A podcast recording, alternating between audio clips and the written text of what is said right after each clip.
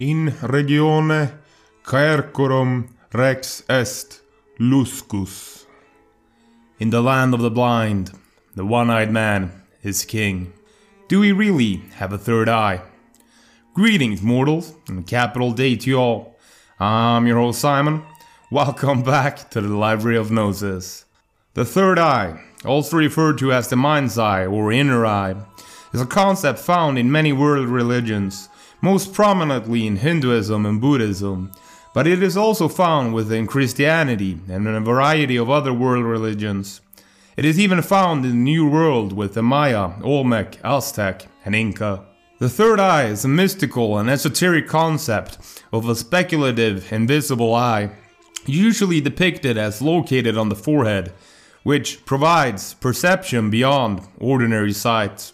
The red dot, often worn by Hindus, known as the bindi, symbolizes the mind's eye. In Indian spiritual traditions, the third eye is the Ajna, or brow chakra, also known as the sixth chakra in Hinduism. The third eye refers to the gate that leads to the inner realms and spaces of higher consciousness. In spirituality, the third eye often symbolizes a state of enlightenment or the evocation of mental images having a deeply personal spiritual or psychological significance. The third eye is often associated with religious visions, clairvoyance, the ability to observe chakras and auras, precognition, and out of body experiences. People who are said to have the capacity to utilize their third eye are sometimes known as seers. Buddhists regard the third eye as the quote eye of consciousness, representing the vantage point from which enlightenment beyond one's physical sight is achieved. Our visible eyes point forward, gazing at the material world, while our third eye looks upwards, towards the heavens at a 45 degree angle. Taoism teaches that the third eye is situated between the two physical eyes and expands up to the middle of the forehead when opened. Taoism asserts that the third eye is one of the main energy centers of the body, located at the sixth chakra, forming a part of the main meridian, the line separating the left and the right hemispheres of the body.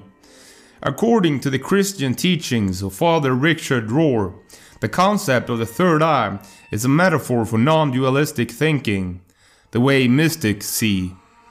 Quote, but they know not to confuse knowledge with depth or mere correct information with the transformation of consciousness itself. The mystical gaze builds upon the first two eyes, and yet goes further. Rohr refers to this level of awareness as, quote, having the mind of Christ. The third eye is also referenced to in the Bible itself. The light of the body is the eye. It is therefore thine eye be single, thy whole body shall be full of light. Matthew 6:22. Adherents of the Theosophist H.P. Blavatsky has suggested that the third eye is in fact the partially dormant pineal gland, which resides between the two hemispheres of the brain. Reptiles and amphibians sense light via a third eye located at the back of the head, excellent for detecting the shadow of birds of prey, for example. It is a structure associated with the pineal gland which serves to regulate the circadian rhythms and for navigation, as it can sense the polarization of light. The pineal gland is actually our third eye, as it contains both rod and cone photoreceptor cells, so it is light sensitive. Pretty freaky, if you ask me. Did you know we actually had a physical third eye? Rick Strassman, the author of the book DMT, the Spirit Molecule, has hypothesized that the pineal gland, which maintains light sensitivity, is responsible for the production and release of DMT, dimethyltryptamine, an entheogen which he believes possibly could be excreted in large quantities at the moment of birth and death. A 2013 study found DMT in rats' pineal glands providing evidence of endogenous DMT in the mammalian brain. In 2019, experiments show that the rat brain is capable of synthesizing and releasing DMT. So, it is not so far off to think that the human pineal gland works the same way. DMT has actually been found endogenously in the urine, blood, and cerebral spinal fluid of humans. DMT also so happens to be illegal in most countries. So, as Terence McKenna put it, we are all carrying.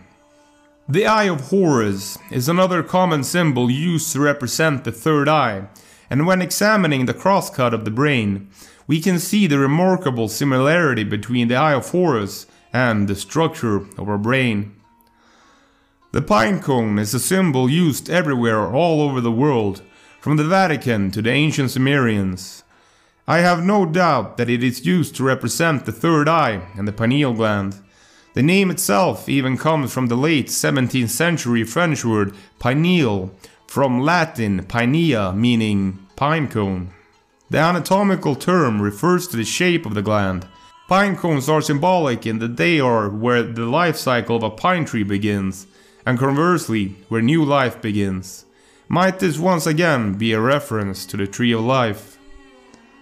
Let anyone who has an ear listen to what the Spirit is saying to the churches. To everyone who conquers, I will give permission to eat from the tree of life that is in the paradise of God. Revelation 2 7. So, what do you think? Does the pineal gland really have a mystical function? Can we see beyond this material world and look behind the veil? Leave it down in the comment section below. Thank you for listening. See you next time, mortal. Remember to hit that bell button to stay notified.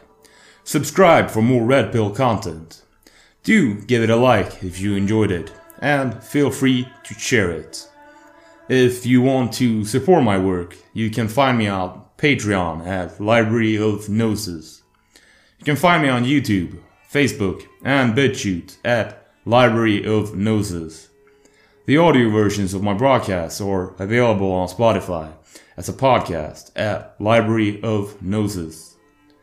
Music is produced by Coda